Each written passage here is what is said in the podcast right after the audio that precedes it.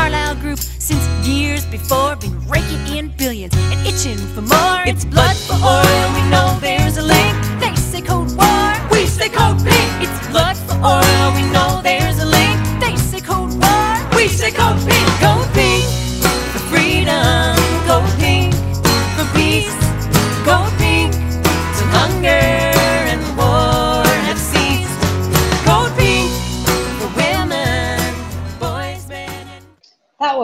Revolution. This is Carley Towne, campaign manager for the Divest from the War Machine campaign at Code Pink. And you're listening to Code Pink Radio, presented by WBAI Radio 99.5 FM, New York City, and WPFW 89.3 Washington, D.C. If this is your first time joining us, Code Pink is a women's led anti war group that is organizing across the country to put an end to U.S. funded militarism around the world. We're here to challenge imperialism, capitalism, and war with the goal of creating a world of justice, peace, and equality. Achieving justice requires that each and every one of us to join together in solidarity and demand a better world. It requires us to understand that the struggle against US imperialism is also a struggle against police brutality and anti immigrant animus. The anti war movement is also a struggle for peace. And we can't have peace if we don't advocate for workers' rights, women's rights, environmental justice, and racial justice. So if you're listening to this show, you've already taken the first step in being part of a movement and for all of these struggles. And if you're here with us now, you've probably heard that off-cited quote from Lenin, uh, there are decades where nothing happens, and there are weeks where decades happen. Uh, so the past couple of weeks, with less than a month away from the presidential election, things have really been heating up, and many people are anxious for the November election. Uh, many of us has, have tuned into the most recent presidential debate, only to be disappointed that we're, there were almost no discussion about foreign policy outside of both candidates' xenophobic and dangerous discussions about China. However, Donald Trump is trying an unexpected new strategy pitting himself as the anti war candidate, quote unquote. But it's clear that Trump is no dove, and neither is Joe Biden. But we aren't giving up yet. With the elections just a few weeks away, we're calling on both Donald Trump and Joe Biden to adopt a truly anti war stance in alignment with our Presidents for Peace 10 point platform, which is based on the premise that the US relations with the rest of the world should be based on respect, cooperation, and diplomacy, not war. You can go to codepink.org slash president for peace to read more about this campaign. And when you're there, you'll find more on our 10 point peace platform, which includes, among other things, asking all presidential candidates to agree to end wars and prioritize using diplomacy, end weapon sales to human rights violators, end support for Israel's war on Palestinians, work for a nuclear free world, and cut military spending to invest at home. And this last point is extremely important and will remain a top priority moving forward because recently our representatives had a chance to do just that vote on historic legislation in Congress to cut the Pentagon budget by 10%. And while the legislation failed, it represents an important turning point in our work to defund the Pentagon. Do you know how your representative voted? If they voted to cut the Pentagon budget by 10%, that's great. We need to talk to them and to ask them to formally join the newly formed Defense Spending Reduction Caucus. If they voted against a 10% cut to the Pentagon budget, we need to hold them accountable. Did you know that the representatives who voted against this 10% cut to the Pentagon budget received three times the number of campaign contributions from weapons manufacturers than those who voted for it? You can go to www.codepink.org slash defund war to learn how your representative voted on this important legislation. And more importantly, take action to hold them accountable. Again, that's codepink.org slash defund war. You know, having foreign policy and US militarism largely ignored during the national presidential election really reminds us of how urgent our work to end US militarism remains. Our Divest from the War Machine campaign recognizes that we can never end US militarism until weapons companies continue to profit from going to war. That's why we're working to build grassroots campaigns to take on the war machine in our local communities. You can visit codepink.org slash divest to learn more about how to get involved or email us at divest at codepink.org. Now, on to today's show. Today's show is dedicated to two very important topics defunding the Pentagon and divesting BlackRock from the war machine. Our first guest, Yousef Zakaria, is an organizer on Code Pink's Divest from the War Machine campaign who's based in New York City. We'll talk to Yousef about an exciting virtual event that's happening on October 15th at 7 p.m. Then we'll talk more about work that activists and campaigners are doing on the ground to hold the world's largest asset manager, BlackRock, accountable for investing in weapons manufacturers and the fossil fuel industry. First, Nancy Mancias from Code Pink will interview Roberto Giordano, finance campaigner with the Sunrise Project. Finally, we'll hear from Mary Cerulli and Debbie New, who are co-founders of Climate Finance Action, on their work to take on the financial industry's role in driving climate change. So welcome to the show, Yousef. Thank you for having me, Carley. Yeah. So um, first, just before we dive into a lot of the great topics we're going to talk about today, um, I was wondering if you could tell us just a little bit more about yourself and really answer, you know, how did you come to work with Code Pink? Yeah, so as you said, my name is Yousef Zakaria. Um, I was born and raised in Qatar for Egyptian parents. Um, I've been in the States for about four years now. And um, I've been involved in different spaces and campaigns. Uh, uh, but before that, for example, I graduated from Qatar University. I studied inter- oh my goodness, how is that even? I'm so sorry. I'm so sorry. I That's okay. So I will do. I, I and okay, so we're now going to be welcoming our first guest. Uh, he is a Code Pink organizer based in New York City, Yousef Zakaria. Um, so welcome to the show, Yousef. Thank you for having me, Carley. Yeah. So um, first, before we get into some of the, the things that you're working on in New York City and the ways that people can get involved and plugged in, um, including a, a, special announcement about something that's happening tonight. Um, first, though, can you tell us just a little bit more about yourself?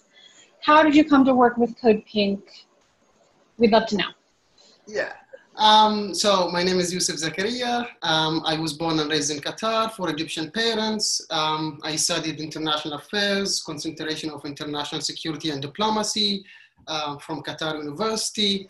Um, and I've been involved with uh, different campaigns uh, in Qatar. So for example, I worked um, to with a group to criminalize or to attempt to criminalize domestic violence in Qatar um, through a fund uh, by Qatar National Research Fund, um, as well as uh, addressing human trafficking in the region with uh, the United Nations uh, Human Rights Training and Documentation Center in the Southeast Asia and the Arab region, um, as well as um, engaging young folks um, in what's going on around the world and in their own communities.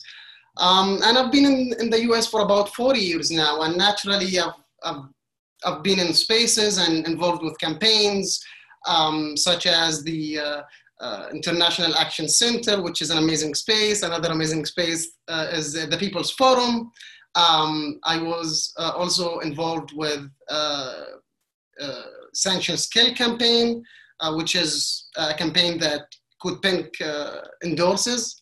Um, uh, as well as uh, UNAC, United National Anti uh, United uh, anti-war, uh, United National Anti-War Coalition, um, and it was there uh, on the annual event in, um, at the beginning of 2020, actually, where I met Medea um, and Terry Matson for the second time at the People's Forum. And um, yeah, naturally, one thing led to the other, and I had the honor to have a conversation with uh, Jodie and the honor to be able to represent Code Pink in uh, uh, NYC. It's, it's just, I, I, think, kind of important to note that Code Pink was, is in a lot of folks' radar even a lot of folks are folks that are not you know in the us so for example when i was in qatar i obviously knew about uh, code pink and i uh, you know a lot of folks I, I, I was in circles with was actually fascinated by the work that code pink does because what we or what some folks like myself appreciate about what code pink does is it gives voices to the powerless um, instead of speaking for them. And that is something i really do appreciate you know coming from the the sort of privilege and power folks have here, for example. Mm-hmm. And, and, and if, an obvious example on that would be Palestine, right? And, mm-hmm. and, and the normalization happening in the, in the region right now. Um, a lot of, I mean, the absolute majority, and I can speak with, with authority on that matter, I, I believe, the absolute majority of folks in the MENA region um, mm-hmm. are not with normalization uh, with Israel, for example, and for obvious reasons. Right. But our governments do not speak for us. And right. hence comes the importance of um, organizations such as CodePink of shedding light that shedding light on, on, on that issue that um, we might have governments uh, that does something or the other that may be appealing to uh, the U, to, to the US or to uh, Western governments. But what I appreciate uh, about CodePink is it gives voices to people, to the activists on the ground. Um, and that is just extremely powerful if we are to uh, shift the narrative um, to, to a peace economy, basically, and uh, to stop the destruction of the world. Yeah, I think all of that, first of all, really, really um, exciting, and it's always lovely to hear um, kind of some of your background and how you came to work with Code Pink.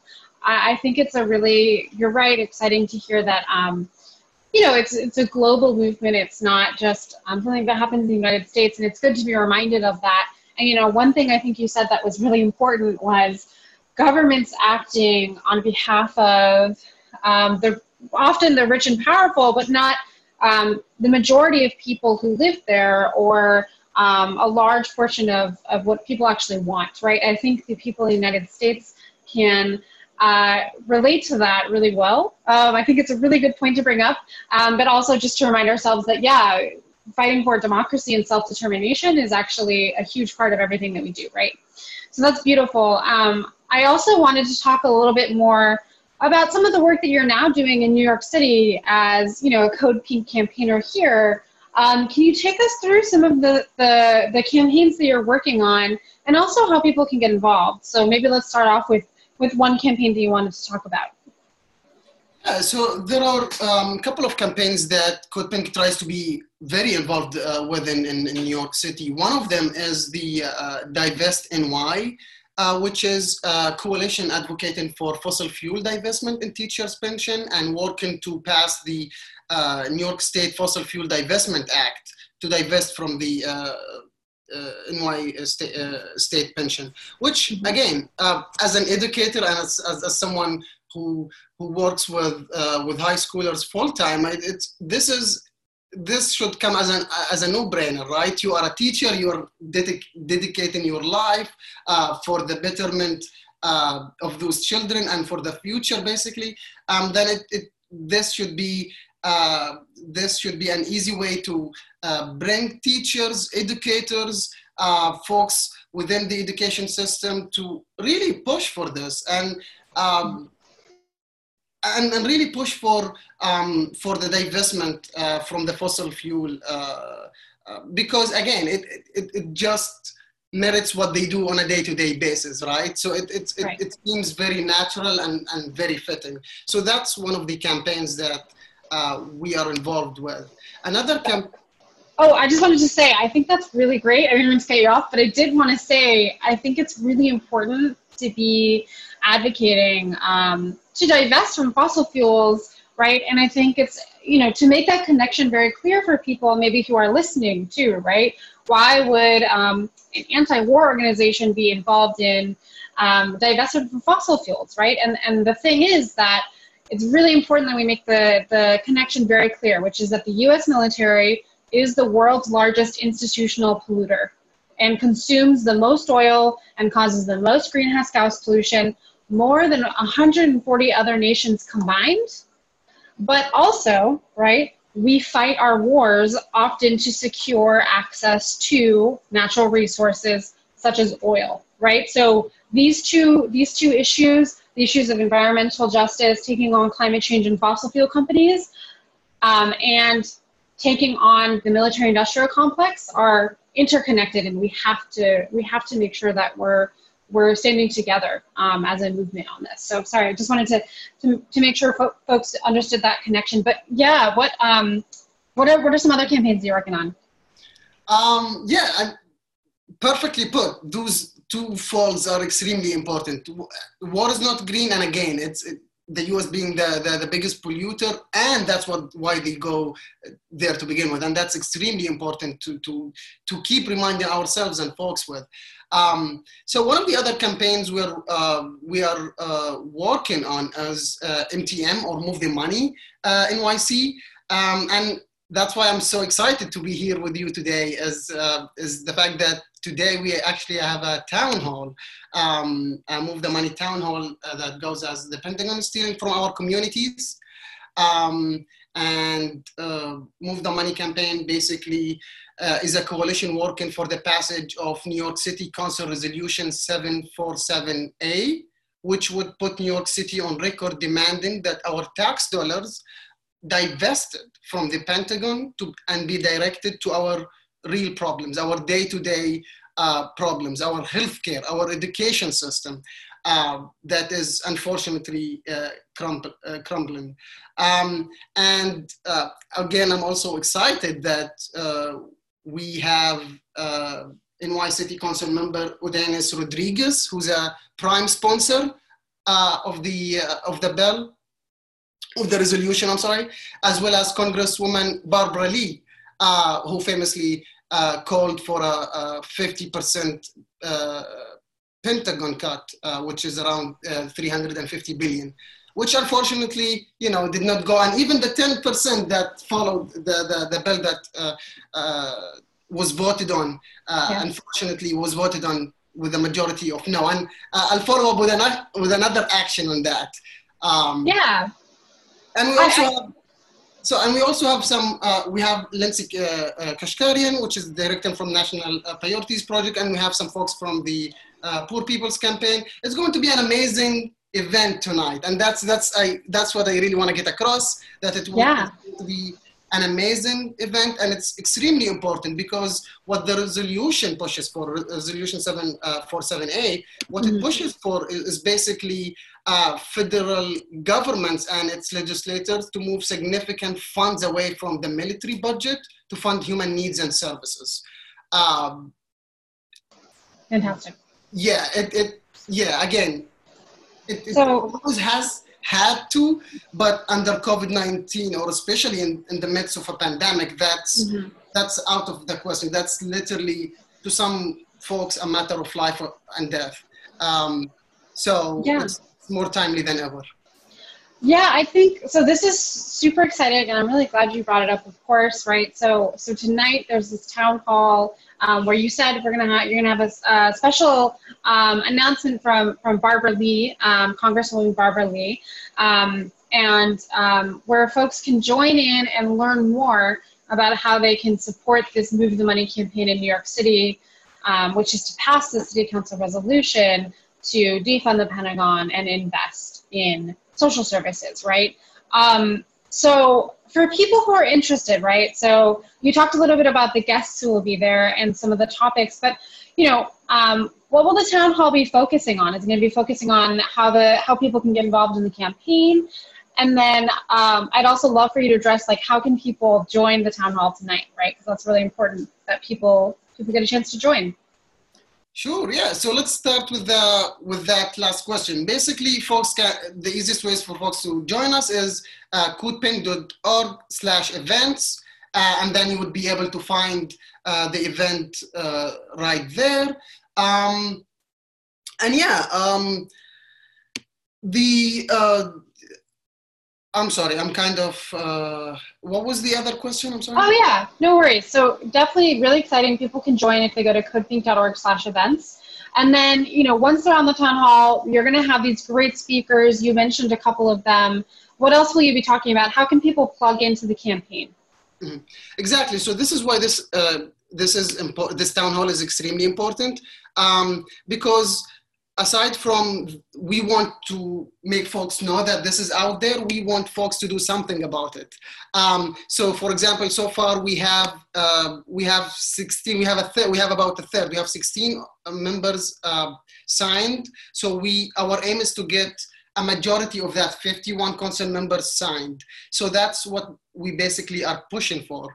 Um, so how the town hall is going to be structured, we are going to have our amazing speakers and uh, announce and speak, but we really have the absolute majority of the time for you folks to engage with them, to engage with the speakers on the importance of this and what to do about it and how to go about it, how to engage with your council members, um, as you all should uh, uh, in, in pushing this. And the, the, the, the interesting and kind of fun, inspiring fact about this is that uh, the majority of New Yorkers are with this.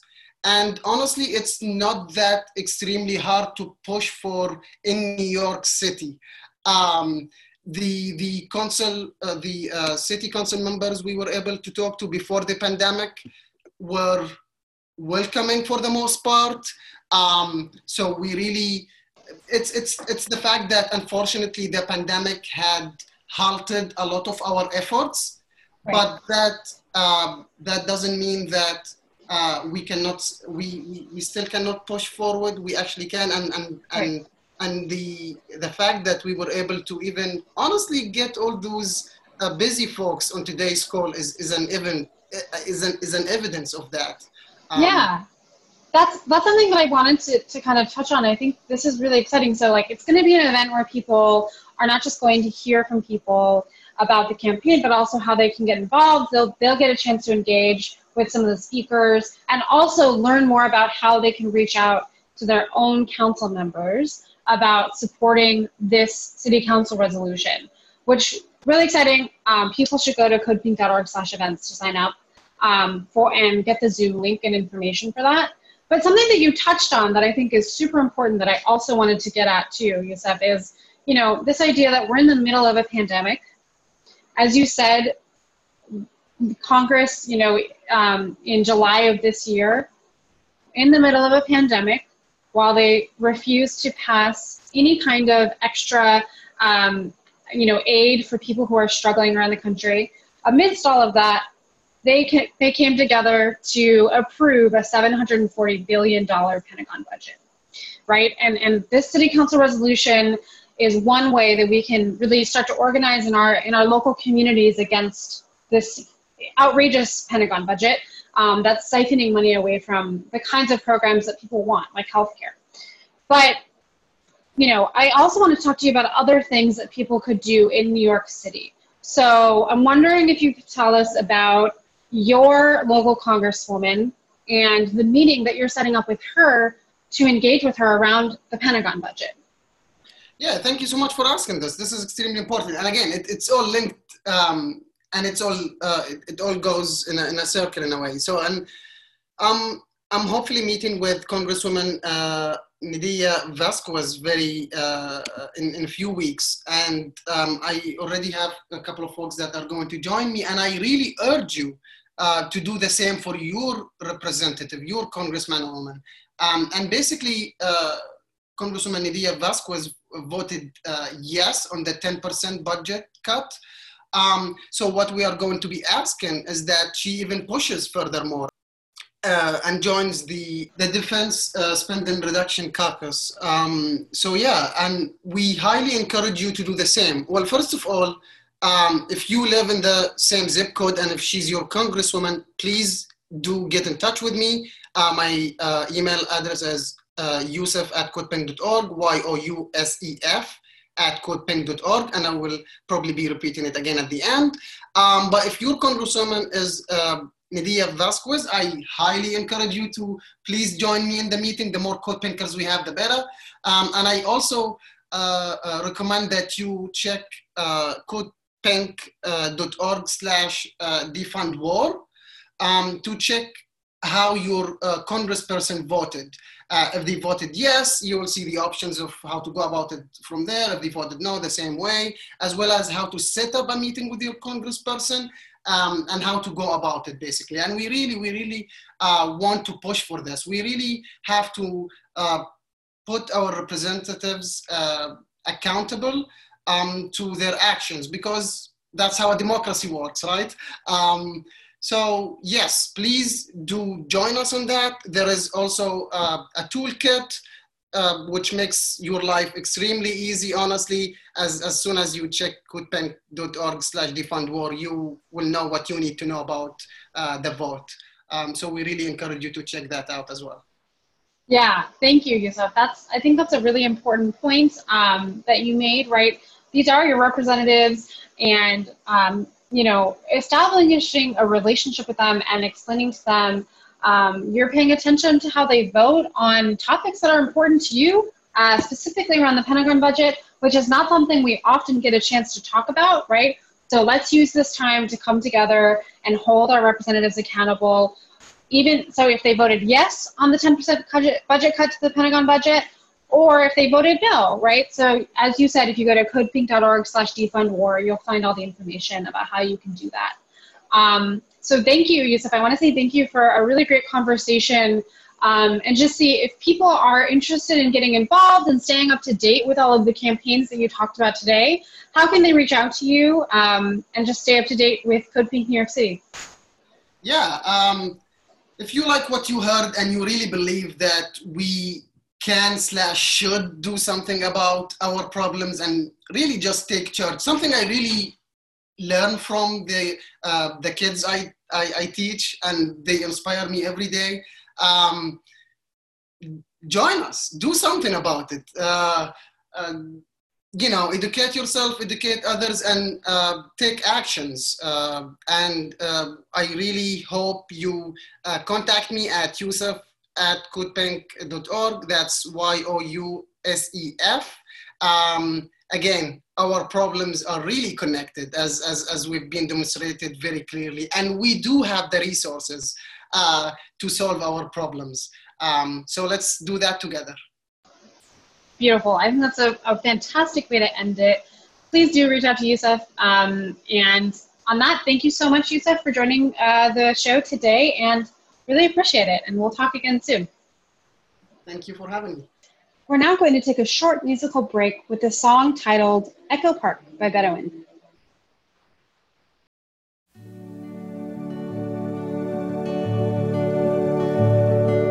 Sun is rising on another cafe. Weekends in Echo Park don't make a difference. So it seems. Cause the writers in a booth, they're still working out their arc. Oh, on the weekends in Echo Park. While my love's away at work, I pop and weave through the style streets. So Sunset Boulevard, everybody's avant-garde and questioning remarks of the other Go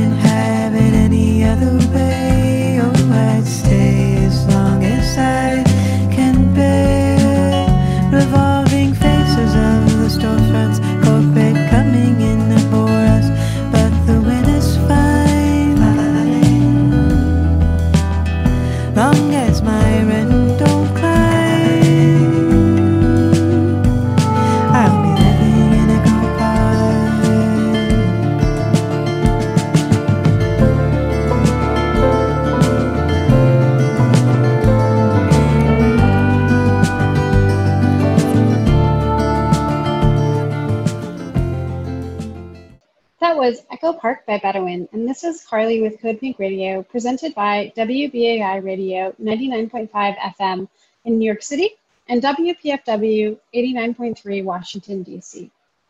Now I'm going to hand it off to Code Pink campaigner Nancy Mancias, who will interview Roberto Giordano, finance campaigner with the Sunrise Project. Hello, friends. My name is Nancy Mancias, a campaign organizer with Code Pink, and I use she, her pronouns. I am in the San Francisco Bay Area where we'll be speaking to Sunrise Project Finance campaigner Roberta Giordano. Welcome, Roberta. We're so honored to have you. Let's start with BlackRock. Can you tell our listening audience about BlackRock's big problem? Hi, everyone. Uh, thank you so much, Nancy, for having me on uh, today. Um, yes, BlackRock is the uh, world's largest asset manager, um, and it's probably the uh, you know biggest driver of climate chaos that you have never heard of. Um, BlackRock, uh, just because of the nature of its business, um, what it does, it takes institutions' money um, and uh, manages that money on uh, their behalf. And uh, what they do, they basically, uh, BlackRock um, puts this money into um, index funds, which are a pool of money like, uh, you know, the S&P 500. And um, the whole purpose of it is to generate the highest rates of return for its clients. And so, um, because of that, BlackRock, um, you know, has become the world's largest investor in fossil fuels and companies that are driving deforestation um, in the you know the most critical ecosystems on the planet including the amazon. Um, and it's also you know its investments are also driving um, once again, because of deforestation, uh, they're also it's also violating a lot of the indigenous rights and territories um, across the globe. Um, and uh, yes, that's uh, you know uh, one of the many problems that BlackRock has. Um, and so you know if we're serious about tackling the climate crisis. Um, BlackRock needs to uh, be a leader and take action and really look at the way its investments are uh, driving the crisis. Great. And um, can you talk about the company's investments?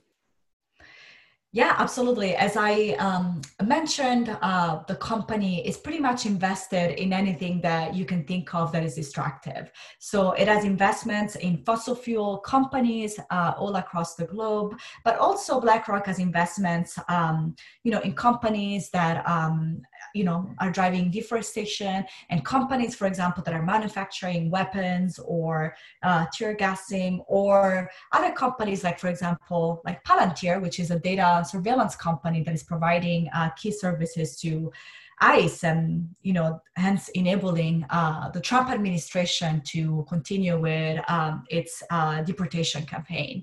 Um, so you can say that BlackRock has its ends in everything that is bad for the planet and the people that you can think of.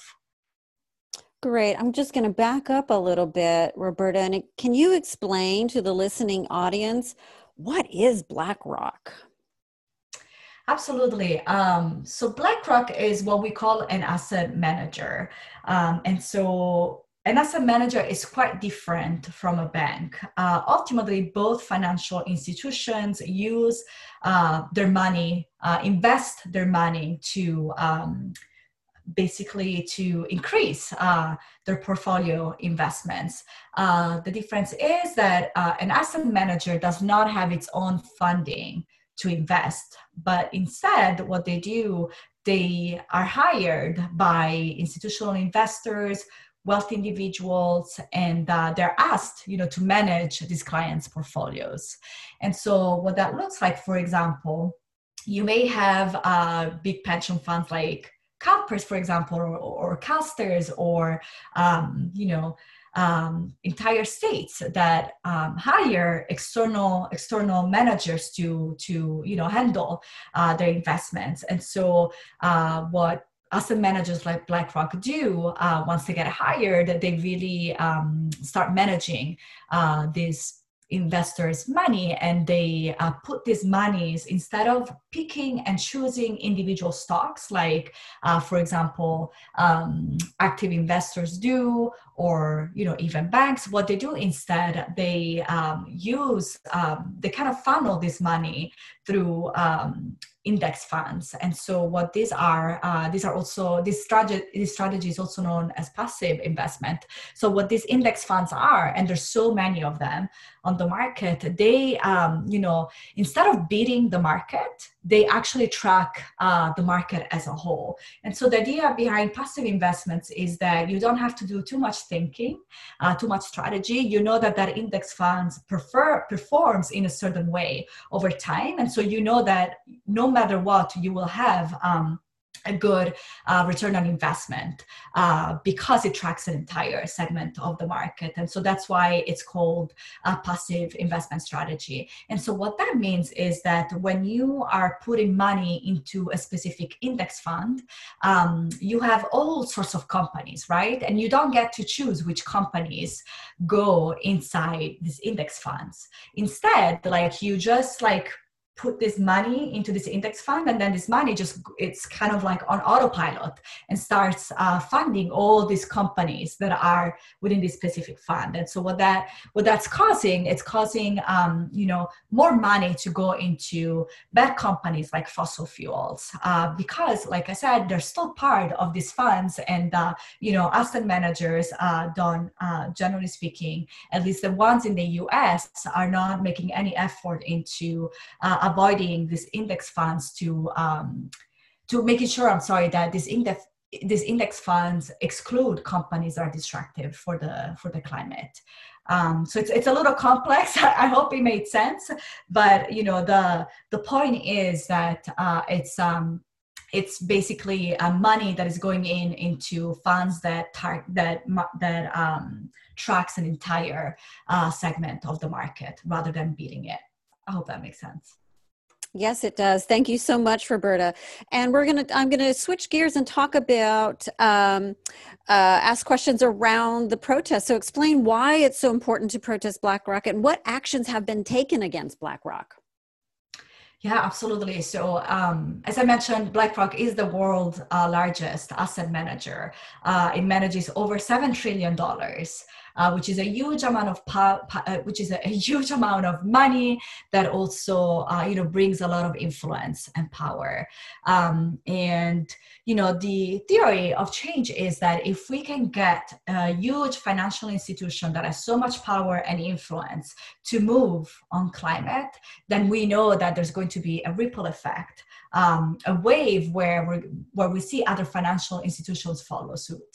And so um, we learned that, especially uh, you know in the last four years, we learned that you know um, to to really um, you know solve the climate crisis we need to uh, really keep our governments accountable and the push for certain policies to take place. But we know that sometimes you know governments are not uh, responding in the either as fast enough as we want or they're not responding at all right? Like in the case of the trump administration.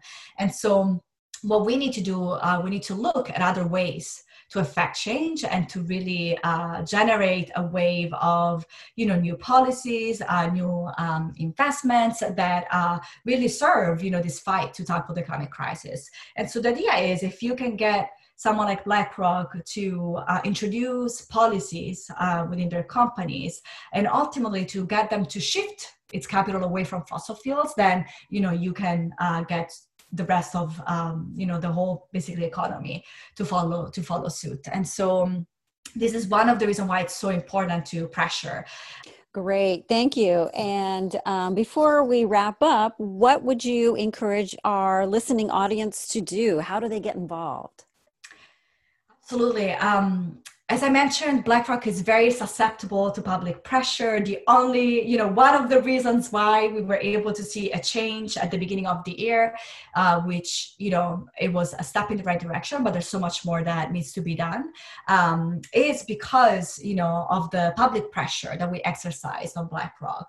And so um, for people to get involved, you know, you can, uh, just visit our website, uh, blackrocksbigproblem.com, uh, and you can uh, get in touch with us. And uh, if you have, if you live in a city where there is a BlackRock office, we invite you to um, get in touch with us and potentially organize an action. If you um, live in a state or a city where uh, public money is managed by, by BlackRock. We invite you to get in touch with us, and together we can mobilize BlackRock's clients to exercise even more pressure. And um, yeah, these are just a couple of ways for people to get involved. Well, thank you so much, Roberta, for um, that invitation and for your movement building. It's been a pleasure having you on the show. This is Nancy Mancias with Code Pink, presented on WBAI Radio 99.5 FM in New York City and WPFW 89.3 in Washington, D.C. That was Code Pink campaigner Nancy Mancias interviewing Roberta Giordano, finance campaigner with the Sunrise Project. Finally, I'd like to welcome Mary Cerulli and Debbie New, who are co-founders of Climate Finance Action, who will be in discussion together about their work at the intersection of climate activism and finance campaigning. Hi, I'm Debbie New. And my name's Mary Cerulli, and we're both part of Climate Finance Action, a small nonprofit built to inform and support a diverse network of grassroots organizations and volunteers. And we are honored to work with Code Pink. Yeah, it's great to be here for this program. Uh, a little bit more about who we are and what we do we hold finance leaders accountable for their ability to change the behavior at corporations that in turn have the power to create a sustainable world and a more just society for everyone. The finance industry has an incomparable role and must act on its outsized power to successfully move the world to a 1.5 degree solution to the climate crisis. To do this work, we work with BlackRock's Big Problem campaign and Stop the Money Pipeline campaigns. And a lot of what we do is focused on BlackRock, BlackRock because it's the biggest and it's the largest driver of climate crisis in the investor industry. So the pressure on BlackRock is growing through all the work that we're doing from our campaign and also just recently from Democratic senators. They wrote a letter to BlackRock this past week Democratic Senators Brian Schatz of Hawaii, Sheldon Whitehouse of Rhode Island, Tammy Baldwin of Wisconsin, Elizabeth Warren of Massachusetts, and Martin Heinrich, Heinrich of New Mexico. So maybe one of those senators is your senator. They wrote a letter to BlackRock. And they said, you lag all of your peers in exercising your fiduciary responsibility to make companies account for their contributions and exposure to the climate risks. They also said, considering your goal of incorporating climate risks into BlackRock's investment stewardship, this proxy voting record is troubling and inconsistent. Yeah, and they went on to say that it is essential that we expose the role of fossil fuel corporations in funding climate obstruction so that the voting public and policymakers will understand the self interested and unreliable nature of anti climate disinformation. And then they accused BlackRock. They said, instead, you voted, you BlackRock voted with management. So BlackRock voted with the companies that are driving climate crisis, like Exxon and Chevron.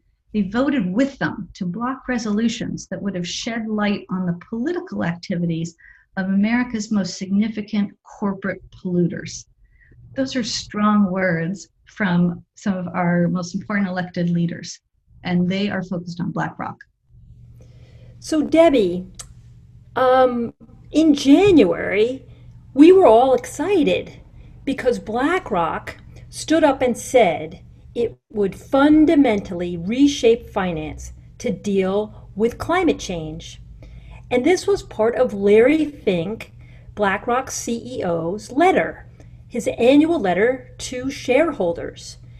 And I don't know about you, but I was pretty excited about that. This huge $7 trillion asset manager was going to step up and make a difference. But let's see, it's October. And so there's been 10 months where things could have changed. And I'd like to look at that with you and with our audience. We'll first start with coal. BlackRock's coal policy only tackles the mining side of the thermal coal industry. One very weak exclusion policy is a far cry from putting sustainability at the center of a business model and BlackRock said it would do that. And in fact, the BlackRock's policy affects less than 20% of the nearly 800 companies on Urgewald's global coal exit list. These are the dirtiest coal companies, and BlackRock didn't do much. So coal is still a big problem. But, you know, there there must be something else.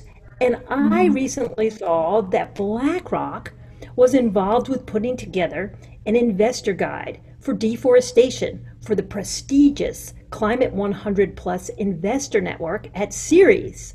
That that must be better than coal. Yeah, I know what you're talking about. And you're right that BlackRock was on that panel about deforestation and talked a good game about the importance of addressing deforestation and stopping human rights abuses. But BlackRock has no deforestation policy of its own. It doesn't have one for agribusiness either. And those are two of the primary drivers of climate change. And we know more about this because there's a new report from Friends of the Earth that came out in September. That report shows that at every chance it had, BlackRock blocked significant changes to protect forests and indigenous communities at the companies that are driving global deforestation. Plus, BlackRock is not just blocking this stuff itself. BlackRock votes in line with State Street and Vanguard. Those three, BlackRock, State Street, and Vanguard, Vanguard are often called the big three. All of these three asset managers manage over $700 billion in companies related to deforestation. So when they vote together, they can collectively prevent even the most basic measures proposed on deforestation, like just reporting on the supply chains. So this coming week, BlackRock has a chance to do better. Procter & Gamble has its annual shareholder meeting, and BlackRock owns a lot of the companies, the brands, the products like Charmin toilet paper that are driving deforestation. So there's a resolution that BlackRock can vote on on deforestation and show us that it's serious about what it says about climate change and how they're going to change to address the climate crisis. So we'll see what happens. But what we know is that BlackRock is engaging with hundreds of companies on lots of climate issues. So, as you mentioned, BlackRock is part of this Climate Action 100 Plus network. So, there must be some of that work that BlackRock is doing that is starting to address climate change. Yes, yes, but unfortunately, a report from Majority Action, which actually informed those Democratic senators, was released in September as well. And it demonstrates that despite naming climate change as a material and increasing risk to its clients' portfolios, BlackRock has yet to hold the boards of major greenhouse gas emitters in the U.S. accountable for their lack of progress on climate. BlackRock also largely failed to support key climate resolutions this year and had the worst climate voting record of any major asset manager. So, besides the deforestation issues that include, like you said, um, agribusiness, but that soy, palm oil, and um, the meat packing businesses, um, BlackRock also didn't do very well at those utility or energy companies. Climate Action 100 identified 36 key climate issues at big corporations like Chevron, Exxon, dirty utilities like Dominion and Duke, and JP Morgan Chase, the largest bank financing fossil fuel companies. And BlackRock voted for just three of those 36 key climate issues. This terrible voting record comes just a few months after that, that Larry Fink letter. And I just don't understand how they can keep saying that there are, they are going to put climate change at the center of their investment strategy, yet they don't seem to be able to do it. BlackRock must be doing something good. There must be something better somewhere in the world. And I know that they're doing some advising to the EU on banking and their ESG policies. Do you know anything about that, Debbie? Well, yes. BlackRock is not just doing stuff here in the US, but they're also working in the European Union. They're advising banks there on their environmental, social, and governance policies. So, BlackRock, that is not doing anything to address climate change elsewhere, is telling the European Union what to do.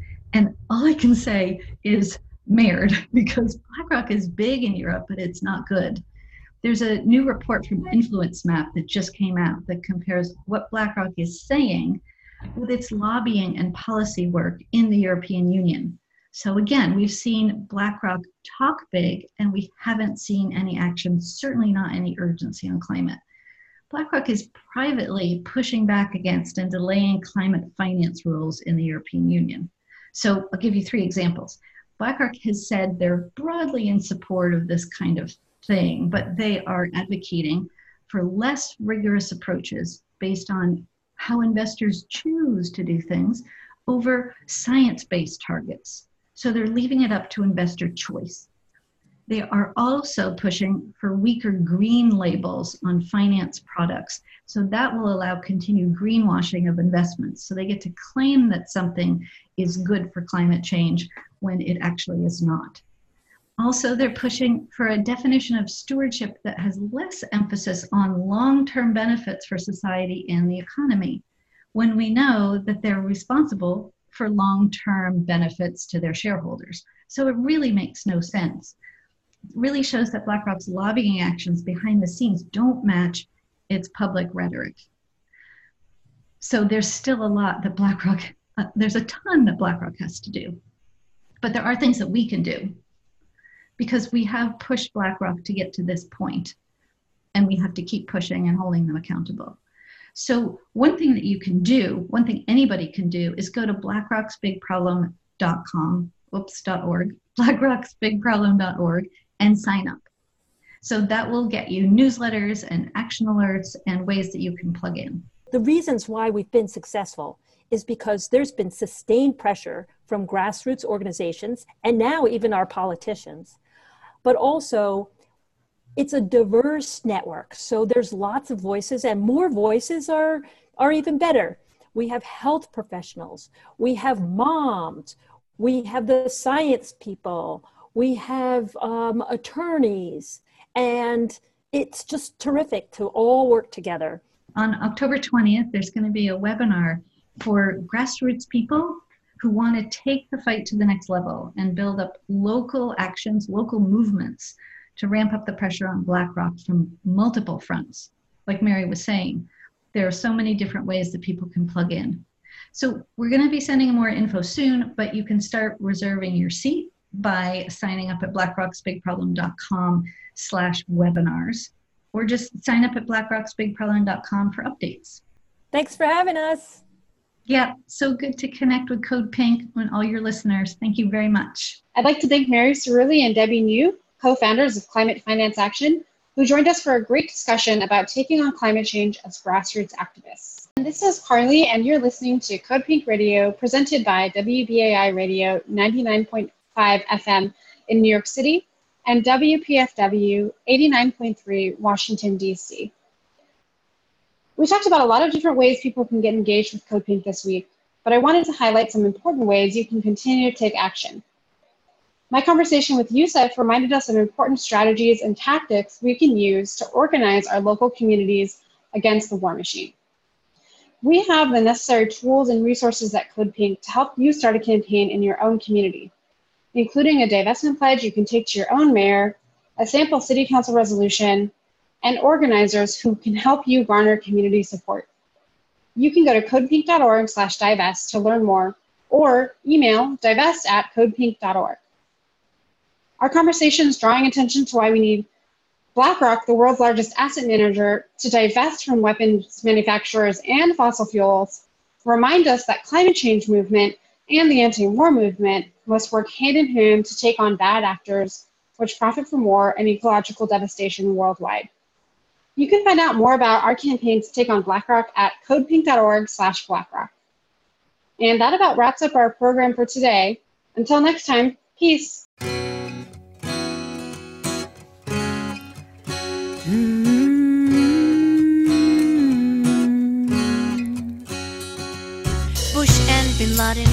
They're foes? They're in business together. Daddy Bush knows the Carlyle Group, since years before, been raking in billions and itching for more. It's blood for oil.